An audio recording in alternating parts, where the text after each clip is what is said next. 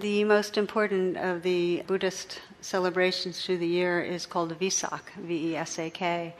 And it's Buddha Day, and it represents the birth, the enlightenment, and the death of the Buddha. So it's celebrating all of that wrapped up in one. And some people might wonder how those three events, birth, enlightenment, and death, end up fitting together as a spiritual holiday because they're such different occasions and different tones. But it's really revealing that through each of those in the mythology of the Buddha and his life, each of those events actually had the same message. And that was the message of our potential, each one of us here, our potential to realize truly who we are, not as a kind of a mental understanding, but an inside out sense of the sacred presence that really is our very essence.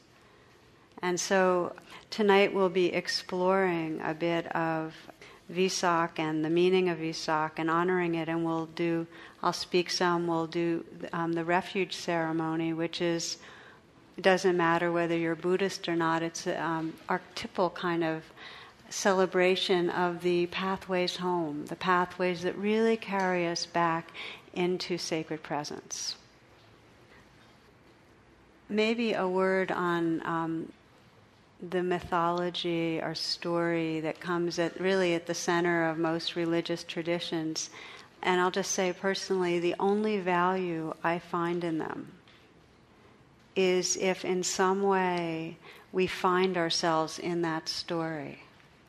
And so that's my intention tonight that as we kind of explore some of the, unplucking some of the key pieces of the um, mythology in the Buddha's story, and we, I call it mythology because who knows what's true in terms of what really happened, but there's some, some themes, some archetypal themes that run through that are powerful and inform us about our own capacity to transform and awaken. And that's where it's meaningful to me.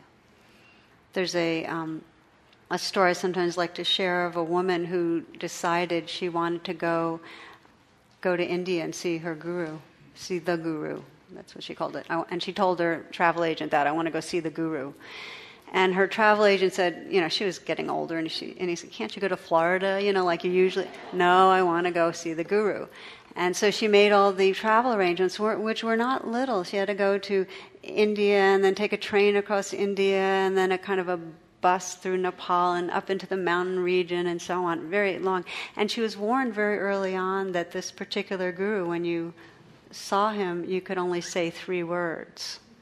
But she says, okay, I want to see him anyway. So she took the, she flew over the oceans and she took the train across India and she, you know, the, the jeeps and so on. And e- at each time, those that knew about the encampment and this, this particular guru said, you know, it's just all you can do is say three words. And she said, it's all right. I got to see him finally she gets to where the tents are and all the, the disciples and everything and stands in line, and again, right before she walks into the tent where the guru is, um, the attendant reminds her again of the rules. It's all right, it's okay. She walks in, and there he is with his wispy beard and saffron robes, and she looks him in the eye and she says, Sheldon, come home.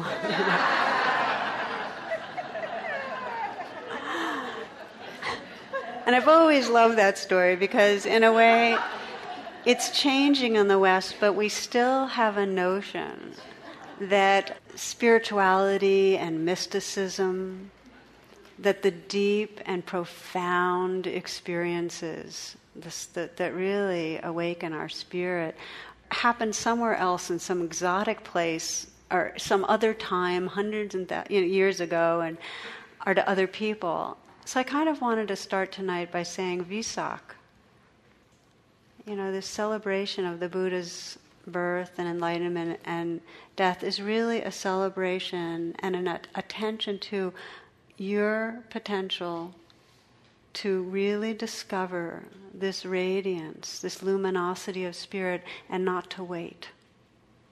Not to wait. That's the reason that there is such a thing as these holidays in spiritual in the spiritual traditions. It's not to wait. So the Buddha walked the earth 25, 2600 years ago, and one of the metaphors I think that most um, expresses his message and his life actually was some came out of an event recently. Um, some of you might remember me sharing this that in the north of Thailand's ancient capital Sukhothai, in the main hall of a temple, there rested this huge, huge statue of the Buddha. And it was not a beautiful Buddha. This was a clay and plaster statue, but huge, and people really revered it, mostly because it had survived great storms and invading armies and changes of government and so on. But about six, seven years ago, they found these big cracks because of the dry seasons. And so one enterprising monk took this little pen flashlight and peered into the crack. And what shone back at him was the light of gold. He kind of looked into another crack, and again, gold. And it turned out, because they took off the clay and plaster, that under the covering was the largest gold Buddha in Southeast Asia. And you can go see this now. Anyway, the monks believed that this work of art had been covered with plaster and clay to help it survive through periods of conflict and unrest. And that in a similar way, we cover over our innate purity to make it through in a difficult world whether it's our culture, our parents, or what's happening on the globe, it's difficult. And so we all have our, our particular, I sometimes think of it as a spacesuit that we take on to kind of make it through with difficult environments. And the suffering, and this is the suffering that the Buddha talked about, is that we come to believe we're the spacesuit, the coverings, our defenses, our way of presenting to others. We come to believe that that's what we are, and we forget that luminosity of heart and spirit that really is our essence. And his whole life was about a remembering of that. And when we say that we realize that's what we are, if I realize that, that's what I realize that's what you are, that's what we are. That when we look at someone who's looking back at us is that same presence so the Buddha's birth was filled with symbolism. It was the custom in those days for a woman to return to her parents' home to give birth, and the Buddha's mother, Mahamaya, uh, was in a forest on her way home to her parents' place when she was admiring this ashok tree. And she suddenly felt unsteady and took hold of a branch of the ashok tree. I don't know if I'm pronouncing that right. To support her, and a moment later, still holding the branch. She effortlessly, of course, gave birth to a radiant son. You know how it is. and this son was was born in a kind of wholeness and maturity where he could actually take some steps. And as this as the myth goes, he took seven steps that represented the four directions plus the four directions that are traditional plus up and down and here. And with each step, a lotus blossom flowered. And so throughout the myths of uh, Buddhism, the lotus is this, and the flower is a symbol of the unfolding of wisdom, and that it's in each of us, and that the flowering is the flowering of our own awakening heart and mind. So we're born, it said, as the Buddha is born, with a kind of natural nobility out of the earth and the stars, and we each are born with this potential to blossom in infinite ways, that there is no limit. I like the way the Tibetan Book of the Dead puts it. It says, O nobly born, speaking to each of us, O nobly born, O you of glorious origins, remember your true nature, the radiant nature of your own heart and mind. It's shining and deathless. So the Buddha was named Siddhartha. That's one who has brought about all good, and Gotama is his family name. And a few days after his birth, the holy man uh, visited his parents and said, Oh, that he was going to be the most exceptional of adults who's either going to become a great king or a great holy man. And his dad said, Fine, he can do the holy man at the end of his life, but he's going to be a great king. Made that decision for, for Gotama for Siddhartha. And to ensure it, he created all these ties to the world. And those of you familiar with the the Buddha's story, his father created all these pleasure palaces that the Buddha grew up in with um, beautiful, with musicians and beautiful women and sights, fountains, and ponds and just filled with beauty in all ways and shutting out the world totally. And of course, he and was given a most beautiful wife and had a child, but he wasn't allowed to go out. That was the problem. So, this is the archetypal setup that for each of us, in some way, our culture, our family, we, there's an effort to block out anything that's unpleasant or wrong. We run from unpleasantness and try to cling on to pleasure. So the palaces are kind of the structure of our ego and the effort not to face mortality, not to face the truth of, of change. And we build our, our sense of self around controlling our experience. Every one of us, if we begin to look closely, has this kind of internal structure that's very much moment by moment trying to ensure comfort and protect ourselves from the what's outside the palace gates, the inevitable. So what happened to Siddhartha is the reality of impermanence broke through in the form of four heavenly messengers. His charioteer Channa, this uh, took him outside of the palace gates. He broke the rules. He kind of snuck him out. And when he went outside the palace gates, the Buddha, our Siddhartha then, was exposed to an old man, a sick person, a corpse, and a holy man. And with each of those, there was a shock and a horror because he didn't realize that people got old and looked decrepit. And he didn't realize that people got sick and their bodies fell apart. And he hadn't faced, he didn't know about death. And he didn't know about a holy man, one who, in the face of all that, had found some sense of peace.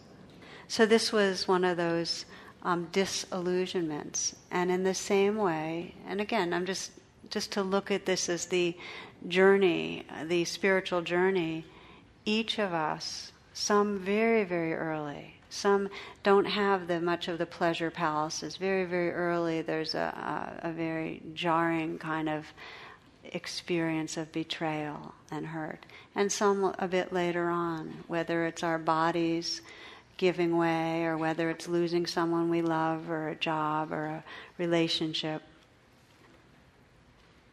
That's dukkha. That's what the Buddha described as in the First Noble Truth that inevitably we experience, because things change, a fundamental kind of restlessness and dissatisfaction and a sense that around the corner something else is going to happen, which it will because we're going to die.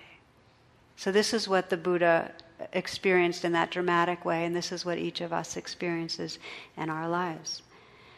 And so, the big question this is the big one for all of us is when we begin to encounter things falling apart, some sense of groundlessness, some recognition that life will not cooperate, it's not going to work the way we want it to, how do we respond? How do we respond? And for the Buddha, he was very motivated to find the source of genuine freedom in the face of suffering. But his way of being motivated was still a little out of balance. And what he did was he spent six years after that doing very extreme austerities. He starved himself and he did these yogic feats that really messed up his body. All these deprivations, these sen- you know, subduing, trying to subdue the sense desires. In other words, he tried real hard by depriving himself and punishing himself to find some sort of an inner freedom. And so it becomes interesting to say, well, how do we respond to this deep internal kind of existential quakiness of knowing that everything happens and it's not always the way we want it. And in some way, responding to, for many of us, we go on these perpetual self improvement projects there's some internal idea of something's wrong with me and I have to fix it. And it's behind so much that we do that we're trying that we're on a track of trying to become a better person. And we go to back to grad school or we get into working out in a new way or another diet. And it's not to say any of these things are bad. It's just that there's a kind of striving and an undercurrent of something's wrong with me and I'm on a track trying to get somewhere. Does that resonate? That we're on our way somewhere? It's like some of you might remember one of my favorite cartoons has a family on and they're, there's parents are on one camel, the kids are on a second, and the, their possessions are all tied to the third camel. And what you see in this cartoon is the father's turned around and he's responding to one of his children saying, Will you stop asking if we're almost there? We're nomads for crying out loud. so I like that. So, one of our ways of responding to this sense of things are falling apart, we've got to do something, is we do our good personhood projects. We try to try to act well. We try to look good.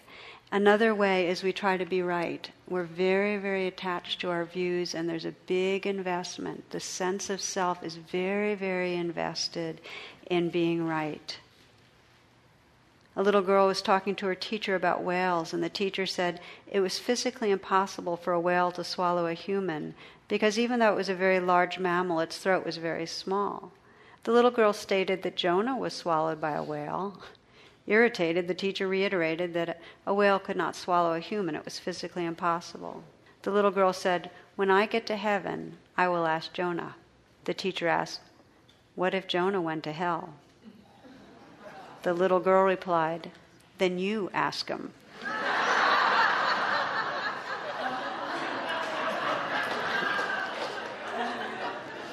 So, what I'm really getting at here is that we, every one of us has a strategy in the face of that. We perceive what the Buddha perceived. We recognize aging, sickness, and death. And we, have a, we all have our strategies. And some of our strategies are try to prove that we're a good person to ourselves and the world. Some of our strategies are try to be right, don't make a mistake. Some of our strategies are to withdraw and not take chances. Some of our strategies are compulsive behaviors, some of them are addictive behaviors, numb ourselves, numb ourselves. We all have what I call these spacesuit strategies to try to make it through because there's this undercurrent, this existential angst. Now, the Buddhist strategy, as I mentioned, was kind of like Sisyphus. He was pushing a boulder up the hill, he was really striving. So he wasn't yet really wise, but he was definitely motivated, right?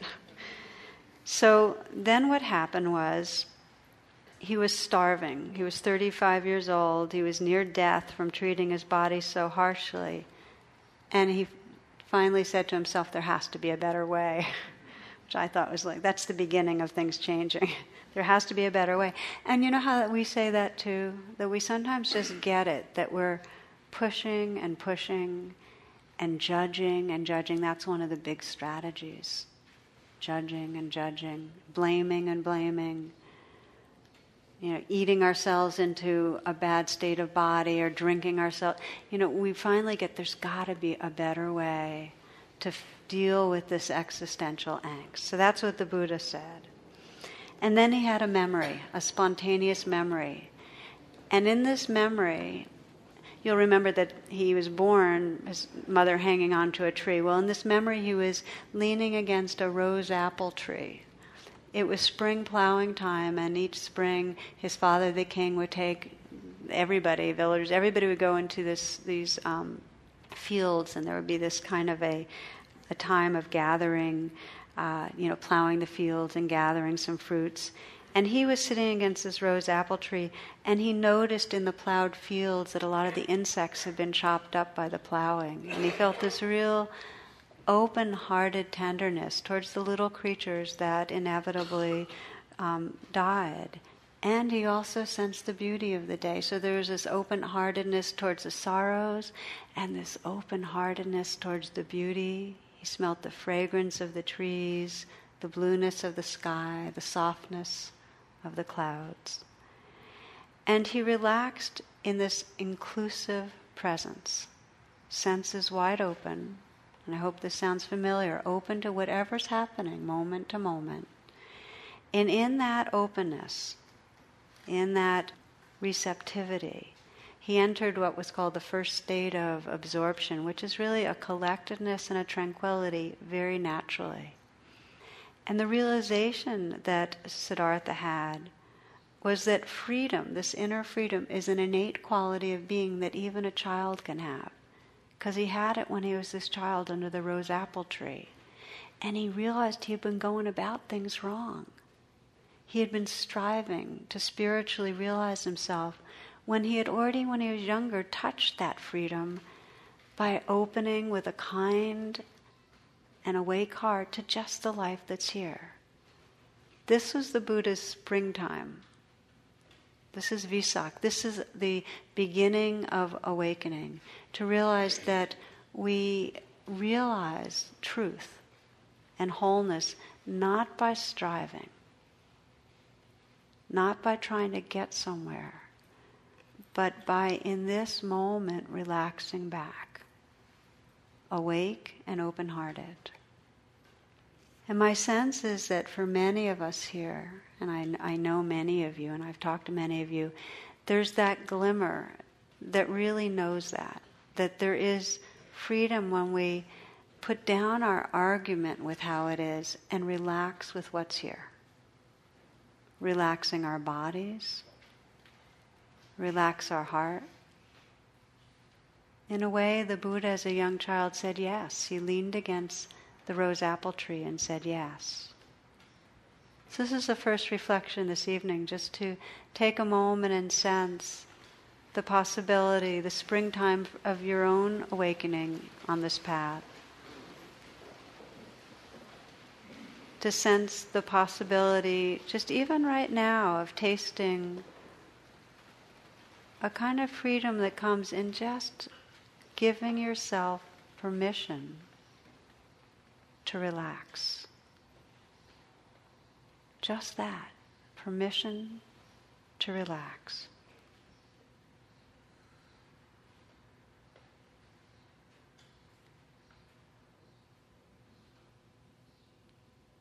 The essence of presence is this wakeful ease.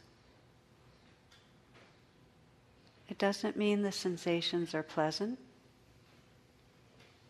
It doesn't even mean that there's not other emotions in the heart. But what would happen if you just relaxed into the presence that lets life be? Just for a moment right now, completely relaxed.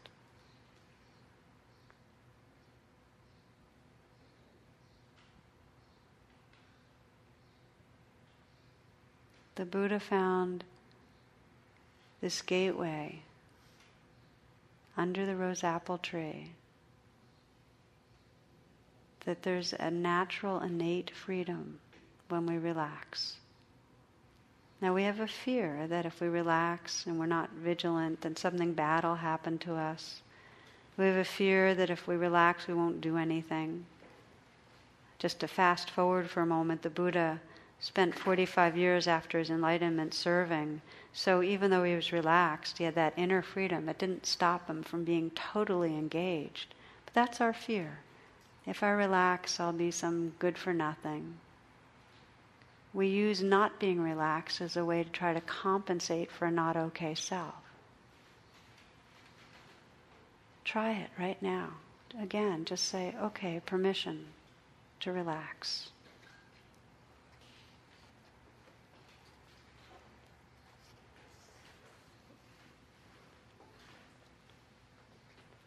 So you can open your eyes if you'd like, but you can keep giving yourself permission to relax. You can't lose. If that's if you come away from tonight and that's what you come away with, it's springtime, permission to relax. So for the Buddha, when he had that memory, this is the beginning of, of discovering what's called the middle way, which is to not um, strive and not resist, but really to open to the life that is right here with this kind heart. This is the springtime of awakening. So, for in the Buddhist story, in the myth of the Buddha, he stopped the austerities. He stopped depriving himself, and there's a beautiful story of how he first took some nourishment, um, sweet milks, and um, just gained back his bodily strength. And he found another tree, uh, the Pipala, the Bodhi tree, that's in what's now called Bodh Gaya, and it was late spring. And he resolved, with his body stronger now, to become still and to open to the mystery, to discover the fullness of the awakened heart mind. Because now he had a way to practice, a middle way, of being present but not striving. So I just want to again uh, just say something about the role of trees in the mythology of not just um, in Buddhism but in many of the traditions, common feature myths of freedom. It's described as the world tree by Joseph Campbell. And it's the place where divine energies pour into the world and where the human encounters the absolute, pure awareness and becomes fully realized. In other words, the tree connects heaven or the realm of spirit with this changing bodily, emotional experience. And we discover a way of living and celebrating this life, but remembering that sacredness, that presence, that's our essence. So in the Buddha's life, the tree, birth, he had that rose apple tree when he remembered that childhood experience. And now here we are under the Bodhi tree, which is where his awakening happened um, in a full way. And just to say, we've already gotten the basic components of a spiritual path, that he realized all that striving and he became very compassionate towards his body. A kind of forgiving, compassionate, okay, nourish this body. And I found for in the last 30 years in working with myself and other people on the path that there is no one that can sidestep this, this kind of kindness towards our inner life.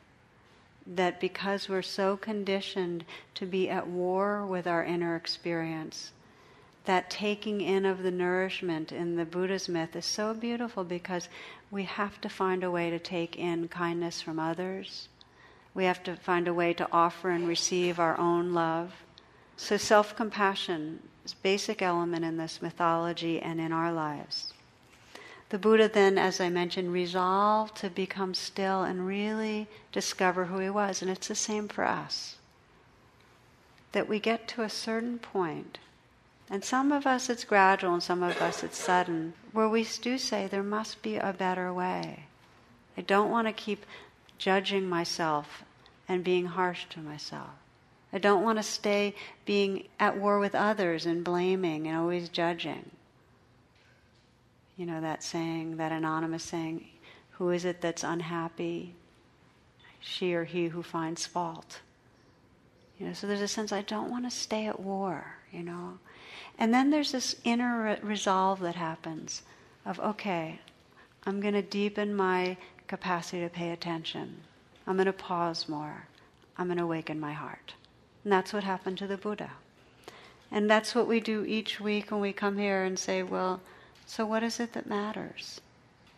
There's a way in which we're intentionally reconnecting with our resolve.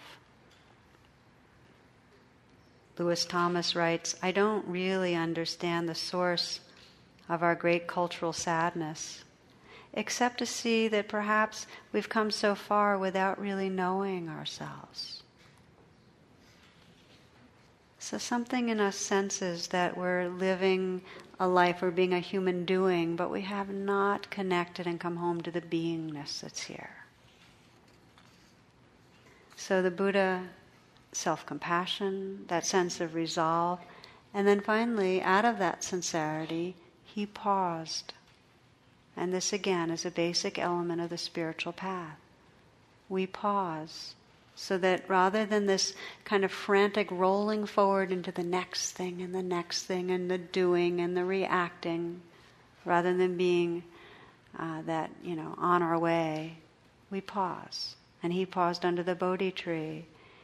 And we pause in any moment where there's that intention to come home, we're under the Bodhi tree. You see the beauty of the myth that, that we're always under the Bodhi tree, if we remember. So finally, he, he paused, he had that resolve, and he brought his now trained mind to that big inquiry of really, who am I? What is true? He looked for truth. Now, just to say, even though he was striving over those six years, and it was imbalanced and there was a lot of ego, he had developed some capacities of mind that are useful. He knew how to concentrate, he knew how to quiet his thoughts, he knew how to come into his body. So these are some of the trainings we do here. as you notice in the guided meditation. So, this is what he brought. But in the most basic way, when he paused under the Bodhi tree, he brought a quality of compassion because he knew he was going to be facing difficult forces or energies that confuse and delude.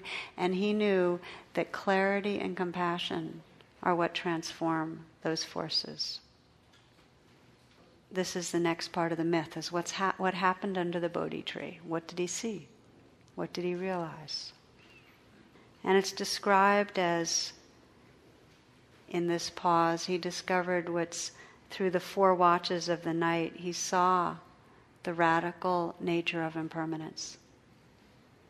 Something that we intellectually know, but he saw in the most direct way how from the smallest speck of dust to the wheeling galaxies, everything is in continual change. And if we really see how everything, these bodies we're in, the other bodies we're with, the seasons is moving, changing, changing, there is no ground to stand on. We let go of trying to make things solid and find ground. We let go. We let go. This is how Ajahn. He said, if you let go a little, you'll find a little peace. If you let go a lot, you'll find a lot of peace. If you let go absolutely, you'll find absolute peace and tranquility. So, this is part of what the Buddha discovered under the Bodhi tree. It's all changing. And when you really see that, the wisdom of impermanence is letting go. That's what happens. So he let go. Thus shall ye think of all this fleeting world a star at dawn, a bubble in a stream, a flash of lightning in a summer cloud, a flickering lamp, a phantom, and a dream. He also saw that night under the Bodhi tree that any attempt we make to try to control, to try to push away what's unpleasant or cling on to what's pleasant brings suffering. Our sense of self, a sense of separate self, solidifies, and the more we control, the more solid and afraid we get. So there's the letting go and the freedom, and realizing that when we don't let go, when we're controlling, we're imprisoned in a sense of separation. Finally, he saw what happened when the forces of Mara attack. And what that means, Mara is the god of greed, hatred, and delusion. And basically, Mara is all the shadow energies. It's the fear and the anger, the jealousy, the hatred. It's what each of us has the conditioning that's just alive in us, and that the freedom, the freedom of realizing our fullness involves facing these energies. So the drama of the night under the Bodhi tree was how did the Buddha face these energies? And as it was, he faced them, and I sometimes use the gesture like this of really offering compassion inward. He faced Mara with compassion and with clear seeing seeing what was happening. Oh, fear, anger. Ah, the seduction of pleasure. Seeing it and bringing a compassionate presence. And it was said that Mara flung all his spears and arrows and daggers and so on, came at the Buddha through the night. This is the mythology of the shadow side. And the Buddha met everything with this heart of compassion, this awake, wise heart. And by early morning, there was a pile of flower petals at his feet because all the bows and arrows had been transformed into flower petals. But Mara had not yet withdrawn, and Mara then issued his most biggest challenge to the Buddha. Some of you might know this. This is like to me the culmination of the mythology. Is this final challenge that Mara issued to the Buddha, and it came like this. He said, who do you think you are?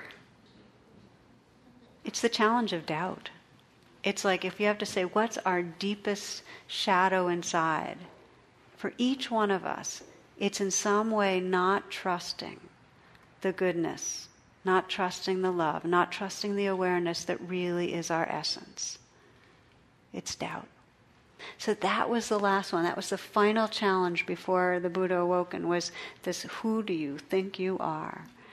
And Mara said, I can prove who I am. And he got one of his machismo soldiers to kind of um, proclaim Mara as worthy of, you know, being, being king or whatever.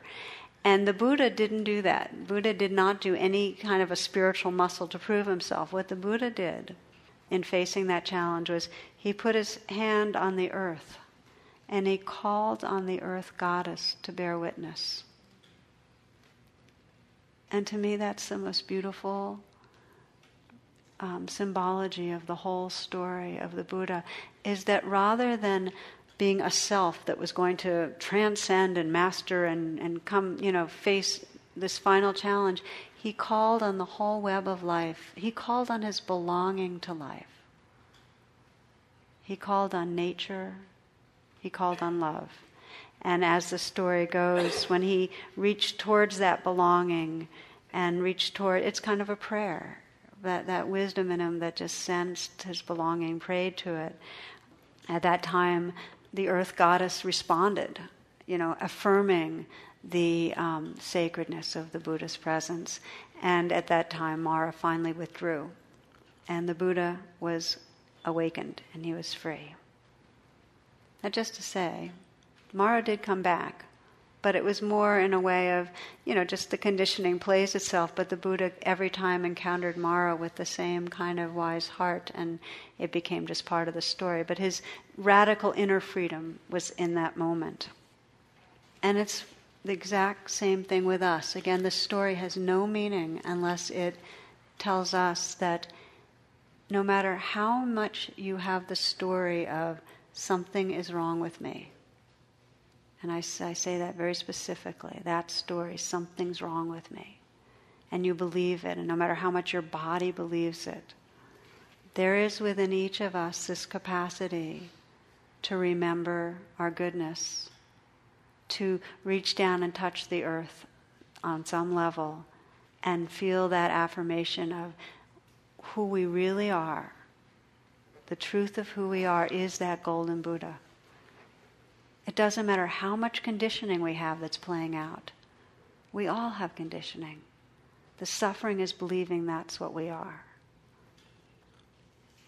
I love this poem, Awakening Now. Danna Faulds, the poet, says, Why wait for your awakening? She says, Do you value your reasons for staying small more than the light shining through the open door? Forgive yourself. Forgive yourself. Now is the only time you have to be whole. Now. Now is the sole moment that exists to live in the light of your true nature. Perfection is not a prerequisite for anything but pain. Perfection is not a prerequisite for anything but pain. Please, oh please, don't continue to believe in your stories of deficiency and failure. This is the day of your awakening.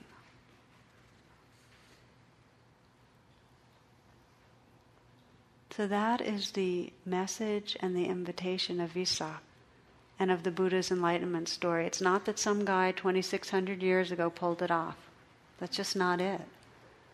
It's that it's our very nature to wake up. Every one of us.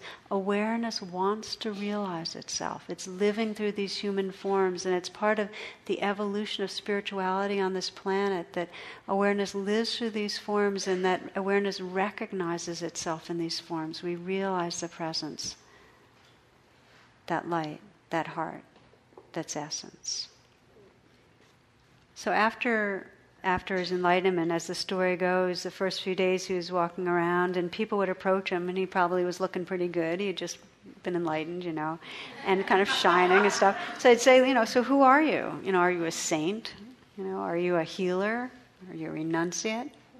Each time he'd say no, no. He said, Are you a sage? No. And his only response was, I'm awake. I think that's really beautiful. So, the next 45 years, as I mentioned, the Buddha traveled through the cities and towns of the Ganges plain and he brought the Dharma to whoever was interested.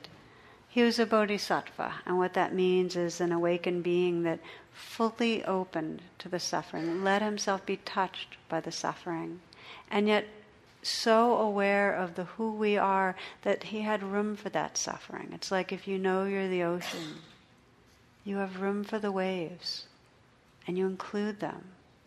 And you know that everyone you meet is part of who you are.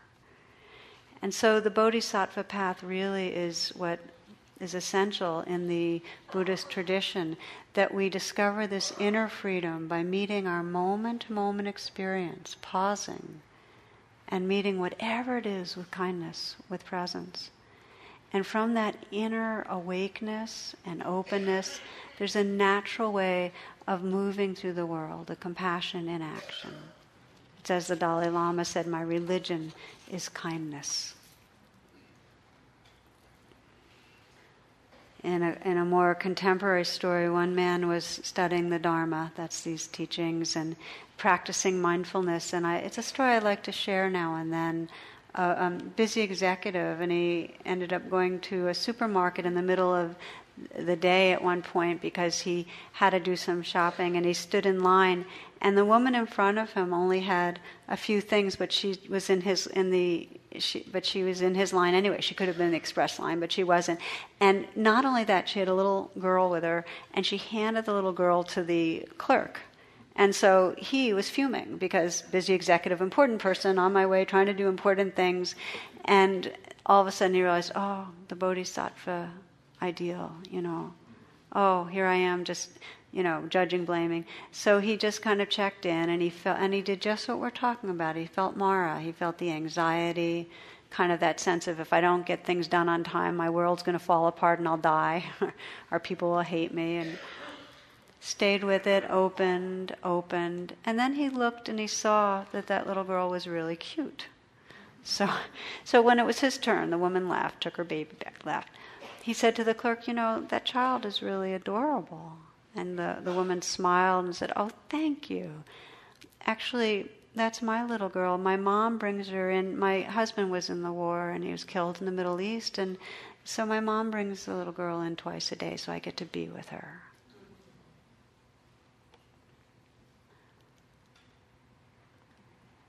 You know, sometimes we can think, well, you know, not everybody's going through such a, a tragedy as that. But the truth is, everyone we meet, everyone we meet is living in a body that's getting older, that's going to get sick at some point. We all have losses. We're all living with uncertainty. We're all we're a bit afraid of each other. We're afraid of what others think. We forget that golden Buddha, and we live a lot in a sense of failure. And it, what if we could move through our day and pause? And pause, as the Buddha did under the Bodhi tree, but pause with each other and pause through our lives and see who's here. And see that everybody we look at in some way is, is living with the same fears and the same uncertainties. And everyone that we see is also this awareness that's waking up, is that golden Buddha. My religion is kindness. So, the, the final part of the Buddha's myth he walked the earth for 45 years, as I mentioned. He had food, got food poisoning. I think he was 80 years old. And he was um, far from settled, civilized areas he usually taught in, and he was with his attendant Ananda. And um, Ananda, who was very devoted, said, Lord, you do not want to go to your final rest in this dreary little town with mud walls, this heathen jungle outpost, this backwater. And, but the Buddha knew he was dying, and also he had, he had really no concern with external prestige or a place to prop up a sense of importance. And as it turned out, even in those last days when Ellen exhausted, he gave teachings to a passing mendicant, others from the region. But Ananda was distressed, and through his life, Ananda was kind of a foil. Whenever the Buddha was going to make a teaching, Ananda would say, "Yes, but Lord, da da da da," and and then the Buddha would say, "Not so, Ananda," and then he'd explain it like it was. And it happened this way this time too. He um, said basically, "You may be thinking, Ananda, the word of the teacher is now a thing of the past. Now we have no more teacher, but that's not how you should see it. Let the Dharma and the practices that I've taught you be your teacher when I'm gone." The truths must be living truths, known by your own direct realization. the Buddha's final teachings, there's a, a Pali word, ehipassiko, or it's actually a few words. Ehipassiko means come and see for yourself. And I love that because in no way was there an interest in setting him up, self up as something separate. It was saying each one of us is awareness waking up, and each one of us can look into our own minds and discover that mystery and that freedom. Each of us can pause under the Bodhi tree, that right now we can pause under the Bodhi tree and we can relax. It's not about striving. In fact, the more we relax, the more we begin to trust that it's who we are, it's not someplace else. So the Buddha died under um, twin sal trees this time, but another tree. And they, it's written in the scriptures as a, this is parinibbana, the great, nibbana means the extinction of grasping, hatred, and delusion. And parinibbana is when, it, when all of the animation of the earthly plane ex- desists. So he, that's death for an enlightened person. This is how it's written in the scriptures. As a flame blown out by the wind goes to rest and cannot be defined, so the enlightened one, freed from selfishness, goes to rest and cannot be defined, gone beyond all images, gone beyond the power of words. So the Buddha was born under a tree with all that potential as the Tibetans say, O nobly born, O you of glorious origins, remember your true nature, the radiant nature of your own heart and mind, shining and deathless. He was born with the potential to realize that. He awakened under the Bodhi tree and experienced his parinibbana under the trees. And it's the exact same process for each one of us when we feel in our hearts this longing to wake up, when we pause, and when we deepen our attention. So I'd like to close. We'll do a short sitting, and then we'll be chanting the refuges. You have your sheets here. So we'll do a short guided meditation with the refuges, which I think you'll find as a natural way to close the Vesak ceremony.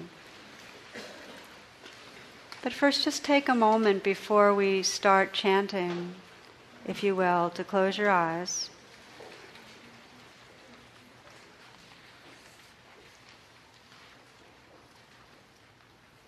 Just to close your eyes and pause because this whole pathway home starts with pausing. Let your senses be awake, listening.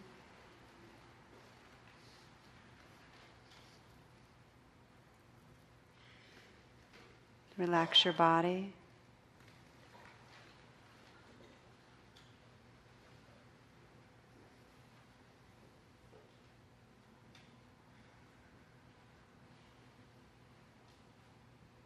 Relax your heart.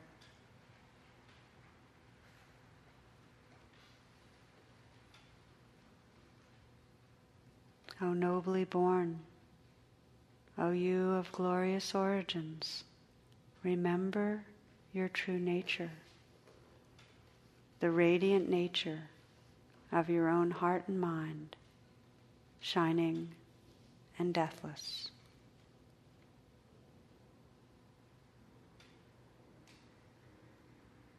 The refuges are gateways of remembering.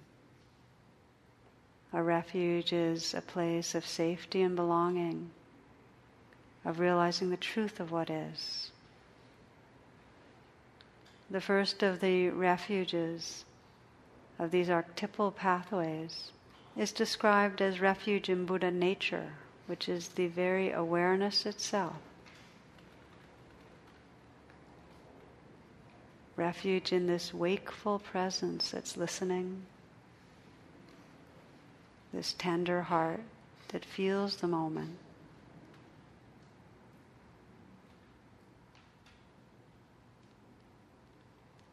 To take refuge in Buddha nature is to turn towards the luminous openness of your own awareness. to recognize and let go into that luminosity. To take refuge in the Dharma, the second refuge, is to entrust yourself to the changing moment to moment experience, relaxing with what's here. Refuge in the Dharma is taking refuge in the truth of what's right here, be it fear, sorrow, excitement, mystery. Pausing and relaxing with what's here, refuge in the Dharma. To take refuge in the Sangha is to take refuge in the field of relatedness in the love that arises when we feel our belonging with each other.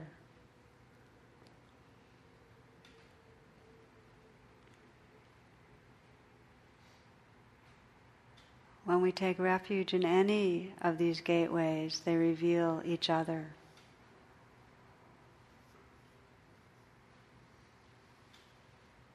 So if you'd like to take your paper up if you're not familiar with these and just chant along. Just feel your heart chant with your heart. Namo tassa bhagavato arahato sama. Namo tassa bhagavato Arahato Sama Namo Tassa Bhagavato Arahato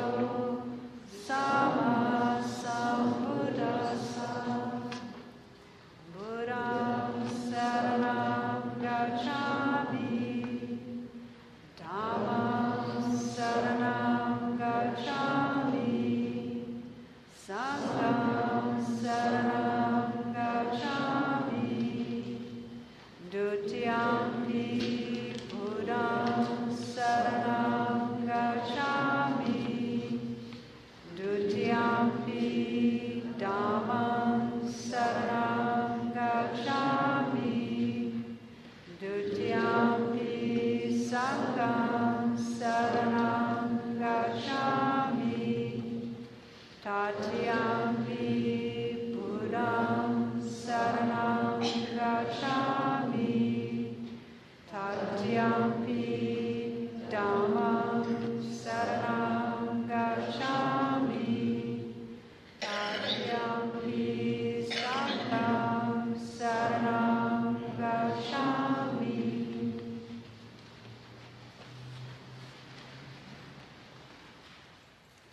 In this season of Vesak, may we each be blessed to recognize and trust and live from the radiance of our true nature.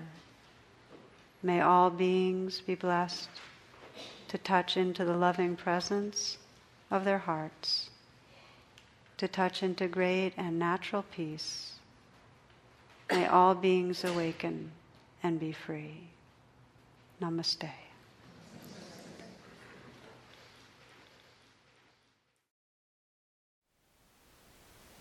Thank you for listening. To learn how you can support the teachers and Dharma Seed, please visit dharmaseed.org slash donate.